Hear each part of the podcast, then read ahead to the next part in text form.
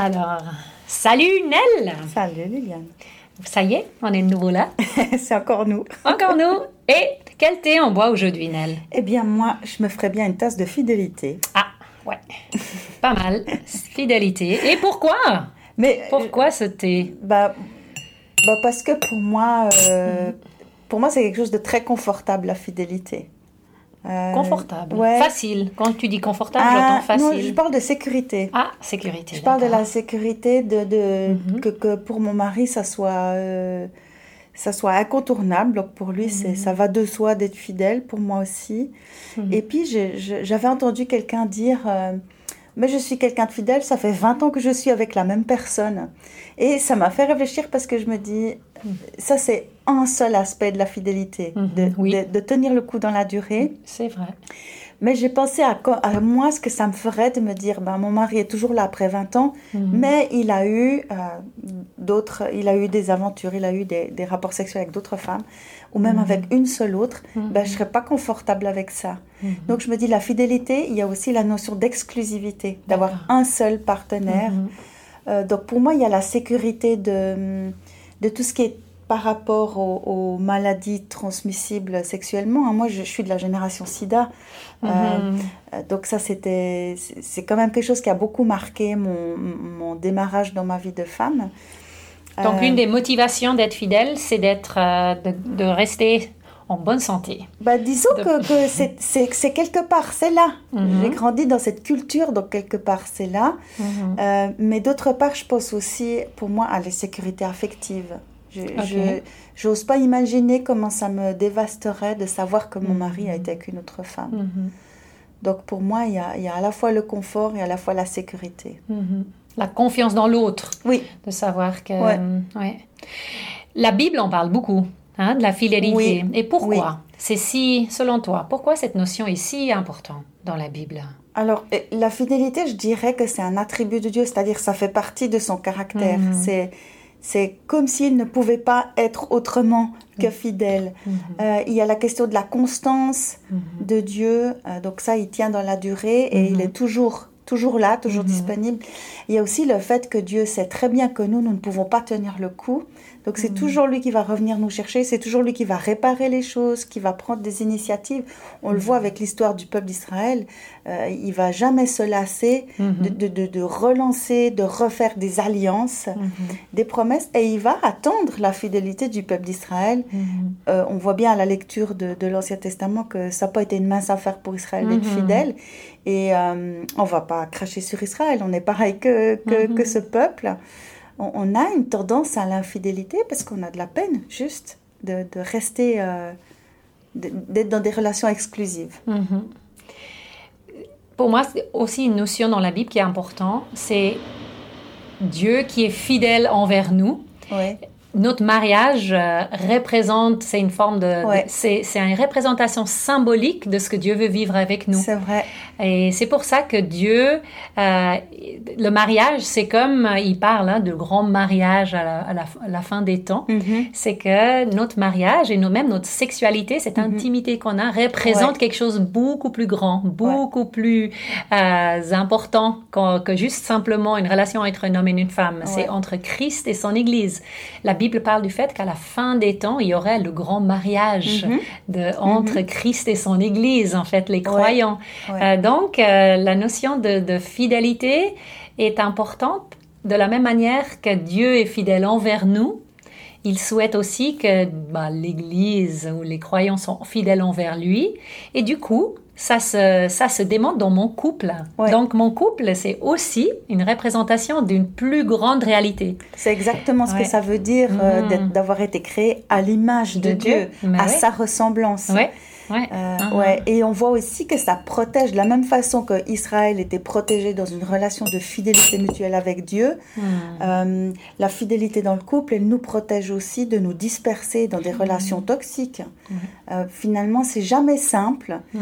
d'avoir des partenaires multiples, c'est jamais euh, sans risque.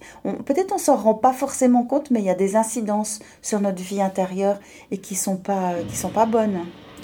Mais c'est pas facile, avouons-le. Non. Euh, dans bon. un mariage qui dure, est-ce que c'est possible, la Ben, fidélité? Euh, Alors, Moi, je crois que ça dépend pour qui. Il y a des gens pour qui c'est très facile parce qu'ils sont d'un naturel. Euh, euh, comment dire? Il y a des gens qui n'ont pas besoin d'aller explorer autre chose que ce qui se passe dans leur couple. Donc, pour eux, peut-être la fidélité est plus facile. Par exemple, c'est mon cas. Moi, j'ai choisi cet homme-là et, et je n'ai pas l'envie de, de, fréquenter quelqu'un d'autre, pas de façon ouais, de, façon conjugale, de façon mhm. sexuelle. J'ai des amis, mais j'ai pas besoin d'aller plus loin. Euh, par contre, ça peut être plus compliqué pour des gens qui sont pas satisfaits dans leur couple, qui rencontrent des mhm. difficultés de couple. Là, on peut être plus facilement tenté de, que, que quelqu'un d'autre soit la solution à ce problème de, de, couple, ce qui n'est jamais le cas, mais bon, c'est quand même une tentation.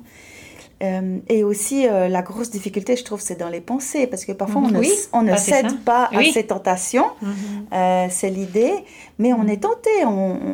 J'entends des fois des remarques où des femmes disent Mais cet homme, il est beau, ou bien ça fait dix ans que j'ai le même, j'ai besoin de pimenter mon couple et je vais mhm. avoir une aventure pour, pour relancer un petit peu ma sexualité. Euh, ouais, c'est compliqué. Mhm. Ça peut être compliqué. Parce que la fidélité, si on prend euh, la définition que donne Jésus de la fidélité, il dit ce n'est pas uniquement dans, dans l'acte, ouais. mais je suis déjà infidèle si je, dans mes pensées, j'ai commencé à, à m'accrocher à quelqu'un dans ma pensée. Il parle de convoiter. Hein? convoiter. Donc, je peux rester chaud chez, au chaud chez moi avec mon mari et dans mes pensées, je gambade, je, je, je, fabule, je fantasme à d'autres. Mm c'est pas facile d'être fidèle. Si la définition de la fidélité est si... Euh, c'est quand même assez exigeant. C'est très exigeant et je pense que... Euh, c'est un petit peu comme quand on apprend à conduire et qu'on vous dit ne regardez pas l'obstacle, parce que vous allez foncer dedans. Plus vous y regardez, mhm. plus ça va vous attirer. Regardez où vous allez pour rester sur mhm. votre trajectoire. Et moi, je me dis, une des meilleures façons de résister euh, à ce genre de tentation, c'est d'être plus près de Jésus, plus près de son partenaire pour être, éviter d'être euh, d'être tenté par quelqu'un d'autre et de, et de cesser de le fréquenter. quoi. Euh, on, on, peut pas, je peux pas donner une recette 100% qui marche 100% pour éviter euh, de tomber dans ces écarts, mais, euh, mais je pense qu'il y a moyen de lutter et, et qu'on doit. Euh, c'est une responsabilité parce que finalement être fidèle c'est un choix. Mm-hmm. C'est un choix. On peut pas dire fatalement ben oui j'étais victime de cette mm-hmm. personne m'a m'a fait les yeux doux ou j'étais malheureux. On peut pas. Mm-hmm. Il n'y a pas vraiment des excuses qui disent ah oui c'était complètement ok d'aller voir ailleurs. Euh, mhm. je, pense qu'on est, on est responsable jusqu'au bout et on est responsable autant de résister que, que, de la façon dont on a cédé finalement. Ce qui nous véhicule Hollywood est, souvent la scénario suivante. Si le mari a été infidèle, et voilà, ça donne le droit à l'autre d'être infidèle à son eh tour. Ben c'est une histoire qui vient régulièrement. Hein. C'est vrai, mais c'est pas euh, juste. mais c'est pas juste. C'est fou. Hein, c'est pas juste. Et ça, ça, rejoint un petit peu ce passage de mm. Matthieu qui dit ne jugez pas les autres parce qu'on va vous juger mm. à la mesure euh, mm. que vous aurez utilisé pour juger. On ne peut pas justifier le péché de quelqu'un d'autre par le sien ni, ni, le contraire non plus. Donc, mais euh, avouons-le, si on nous trompe, c'est très, très douloureux. C'est très douloureux. Et comment faire? Pas que soi-même on a été infidèle, mais quand l'autre a été infidèle. Ouais. Quelles sont les pistes euh, qu'on pourrait, euh, aux laquelle on pense pour, euh, ouais, pour, pour s'en sortir de, de l'amertume ou bien de... Mais moi, à ce propos-là, j'ai mhm. pas vraiment de théorie. Ce, que je peux, ce, que ce dont je peux parler, c'est de ce que certains couples qui ont vécu ça, comment ils en sont sortis. Mhm. J'ai vu des gens euh, surmonter euh, une infidélité, et rester en couple et reconstruire le couple. Mhm. Donc ce que j'en déduis, c'est que c'est possible. Euh, comme ça, dans mon imagination, comme moi, j'imagine pas de vivre une infidélité, je ne sais pas comment je pourrais le vivre. Mais ce que j'ai vu dans la vie de quelqu'un d'autre, c'est que il est possible. évidemment qu'il faut en parler. Tant que c'est caché, ça peut pas être réglé. Et c'est un petit peu comme une une blessure sur laquelle on met un pansement, cette infection, elle continue à, pourrir par le fond. Hein. Euh, donc, c'est des choses qu'il faut, il faut pouvoir en parler, il faut pouvoir euh, euh, ouais, aller à la racine de ce qui a, ce qui a fait pencher l'autre dans, dans, une infidélité. C'est tout un chemin de pardon et on sait que le pardon, moi, j'aime bien dire, c'est comme un oignon à plusieurs couches. Il faut parfois passer par plusieurs étapes pour arriver au cœur des choses et pour arriver à déraciner euh, cette chose qui nous a, qui nous a ravagés. Euh, le pardon, c'est incontournable. Si on ne pardonne pas, le couple va difficilement fonctionner. Mais ça va prendre du temps. Oui. Hein? Et peut-être le pardon, comme tu dis, cet oignon, c'est par étapes. Hein? Des fois, on pardonne un bout et après, il faut repardonner. Et... J'ai également entendu euh, un couple qui disait que le fait de, de peut-être euh, déjà avouer à l'autre déjà des petits écarts dans les pensées. Mm-hmm. Hein, ça pourrait être un moyen de, de, combattre l'infidélité, quelque chose de, de, plus grave, de, de dire à, à, son conjoint, tu sais, hier, j'étais dans une situation très délicate, euh, j'étais dans une soirée, quelqu'un m'a fait beaucoup d'effets, ça m'a, ça m'a, ça m'a remué, euh, j'aimerais juste le dire, te l'avouer, et, et peut-être là, c'est super important donc que dans le couple, on puisse avoir des lieux où on puisse avouer des choses comme ça, de dire, j'ai, je me suis égaré un bout, euh, peut-être ça nous évitera d'aller beaucoup trop loin. Oui. Si on peut déjà se dire, euh, euh, d'accord, on se dit quand on a des petits égarements, euh, déjà dans les pensées, et si on se les confie, peut-être on peut ensemble cheminer ensemble. Je, connais un couple qui fait ça, mhm. alors ça leur arrive pas deux fois par semaine, on est mhm. d'accord, mais c'est arrivé une fois ou deux. Mhm. Et le mari a fait ça, il est rentré à sa femme et il a dit Je suis tombé amoureux. Hmm. Et, euh, et, il s'est engagé auprès de sa femme à ne plus fréquenter cet endroit où il avait rencontré cette personne. Hmm. Et il, a dit ça Pour finir, j'ai guéri, parce que tomber amoureux, on guérit de tomber amoureux. Hmm. Ce C'est pas un état permanent, puisque c'est quelque chose à entretenir. Hein. L'état de, ah. d'être tombé amoureux, c'est quelque chose à entretenir. On pourrait une fois en parler dans une autre capsule. Donc si on coupe, si on mhm. ampute, euh, ça finit par cesser. Oui. Et euh, c'est quelque chose qui les a gardés euh, l'un à mhm. l'autre. Oui. Donc de venir très tôt dans l'histoire et de l'avouer à l'autre. Moi, je peux peut-être donner ici un témoignage. Il y a un temps où j'allais vraiment pas très très bien, de manière générale, où dans ma tête justement, je me suis emballée et, je suis partie loin dans ma dans, dans ma dans ma tête. Voilà, on peut dire aujourd'hui j'ai fantasmé sur quelqu'un ou et, et le fait que je suis venue le dire à mon mari euh, et, notre couple, mon, côté hein, de notre couple était vraiment en, pitié état. Mhm. J'étais, j'étais, j'étais pas bien et j'ai commencé vraiment à, à, m'éloigner émotionnellement de mon propre mari. Et c'est mhm. peut-être là que c'était un terrain uh-huh. fertile à tomber. Donc ça, c'est aussi un avertissement. Une pente savonneuse. Pente savonneuse. Mais le fait de l'avoir avoué à mon mari, de l'avoir et d'avoir à un moment donné décidé. Je décide que je veux aimer cet homme. Et contrairement à ce que nous dit Hollywood de nouveau une fois, parce que mhm. des fois on dit oh je suis tombée amoureuse, ça m'est tombé sur le, coin de la tronche. C'est plus fort que moi. C'est plus fort que moi, je peux rien. Non, c'est pas vrai. Hein. c'est pas vrai. On peut décider mhm. d'aimer et, mhm. et aujourd'hui j'aime j'aime Pierre Claude plus qu'avant. Donc, on peut à un moment donné, et, vraiment, je peux dire, il y a 20 ans, je n'étais plus amoureuse du tout. Mhm. Et que cet amour peut revenir. Donc... Euh, Ça, c'est une bonne nouvelle. Hein? Oui, oui. Euh, donc, j'étais, moi, infidèle dans mes pensées à mon mari, mais le fait d'être revenue assez vite et, ouais, le plus tôt possible. Hein? Et donc, c'est très douloureux pour l'autre de l'entendre. Bien sûr. Mais je crois que quand on demande à mon mari comment tu as fait pour, pour supporter, il a dit le fait qu'elle est venue me l'avouer, mm. j'ai eu confiance en elle. Mm. Et par la suite, on a régulièrement reparlé comment tu vas dans ce domaine? Je dis ah je peine ou c'est difficile et, et, le simple fait de l'avouer, de mm-hmm. confesser et de dire voilà j'ai de nouveau trébuché dans mes pensées, hein, rien que ça, mais ça, ça nous a vraiment aidé, ça nous a maintenu euh, et, et, la confiance, au contraire, a grandi. Oui, euh, bien sûr. Euh, donc j'étais infidèle, mais euh, de l'avouer, euh, on a pu construire quelque chose de, plus fort entre nous. Ouais. J'ai connu un, couple qui, mm. qui, a bien fonctionné pendant plus de 20 ans et ils ont eu quatre enfants. Et tout d'un coup, euh, le mari avait des attentes sur son épouse, comme si l'un devait faire le bonheur de l'autre. Mm. Des attentes tellement fortes, tellement, mm. moi j'ose dire démesurées, ah que la femme n'a pas supporté. Elle a pris du recul, elle est partie de la maison hmm. et lui s'est trouvé quelqu'un tout de suite. Ah. Et donc, bon, on peut pas parler d'infidélité, mais c'est quand même une tierce personne qui est introduite dans hmm. le couple.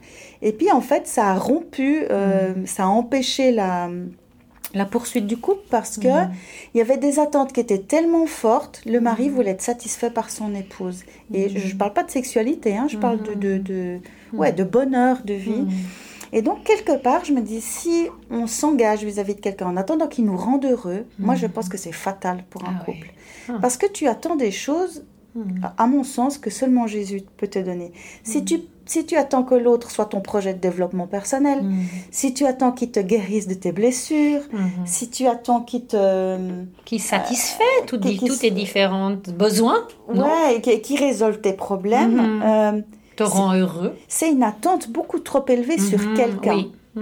Et donc ça, ça peut, ça, ça, peut faire que tu te dis, euh, cette personne ne satisfait pas, je vais en prendre une autre. Alors on se le dit jamais aussi clairement et aussi consciemment que ça, mais on a l'impression que quelqu'un d'autre pourrait faire mieux que cette personne qui est dans notre vie, alors qu'en fait la seule personne qui peut faire ça comme il faut, prendre soin de nous, c'est Dieu en partenariat avec nous-mêmes.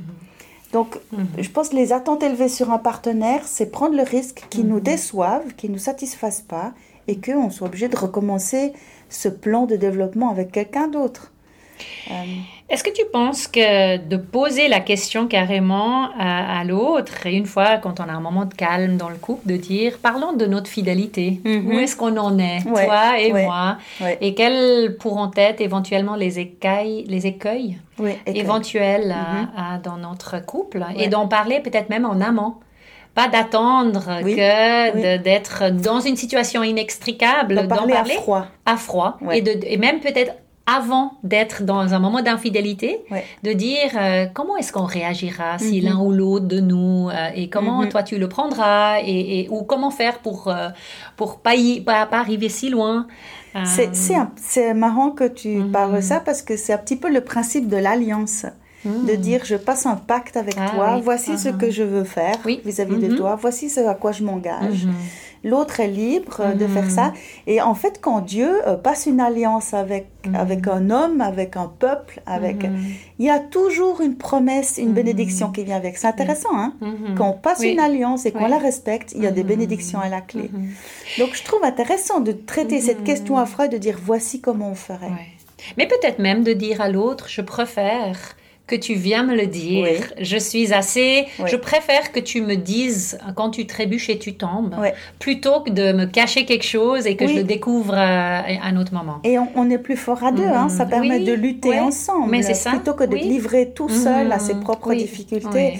Et quand on fait une équipe et qu'on est soudé, mm. ben on affronte les autres difficultés différemment. Ça soude. Tu disais que la confiance avait grandi avec ton mari. Oui, parce que mon mari a réalisé puisque je suis venue lui dire assez vite. C'est ça euh, bah, au contraire, il, a, il savait qu'il avait, il pouvait compter sur ma, mes confessions. C'est ça. Euh, Et là, on fait équipe, mhm. on voit que le projet dépasse mhm. les intérêts de chacun. Oui. C'est un projet mhm. plus grand que soi et ça rejoint ce que tu disais quand on est censé représenter des choses de Dieu, on est fait à son image.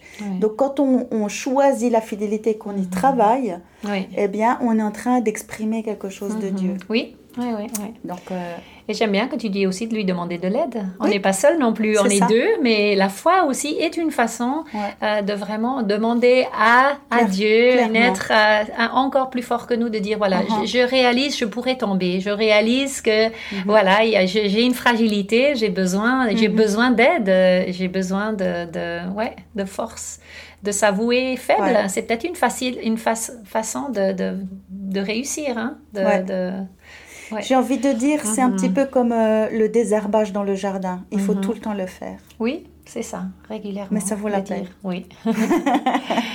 ok, Nell, on va en terminer là. Ouais, le, thé, le thé est fini. Ouais, c'est froid, ou bien c'est pas pour dire que la question est finie, mais le thé est fini. Oui. Salut à tous. À bientôt. À bientôt.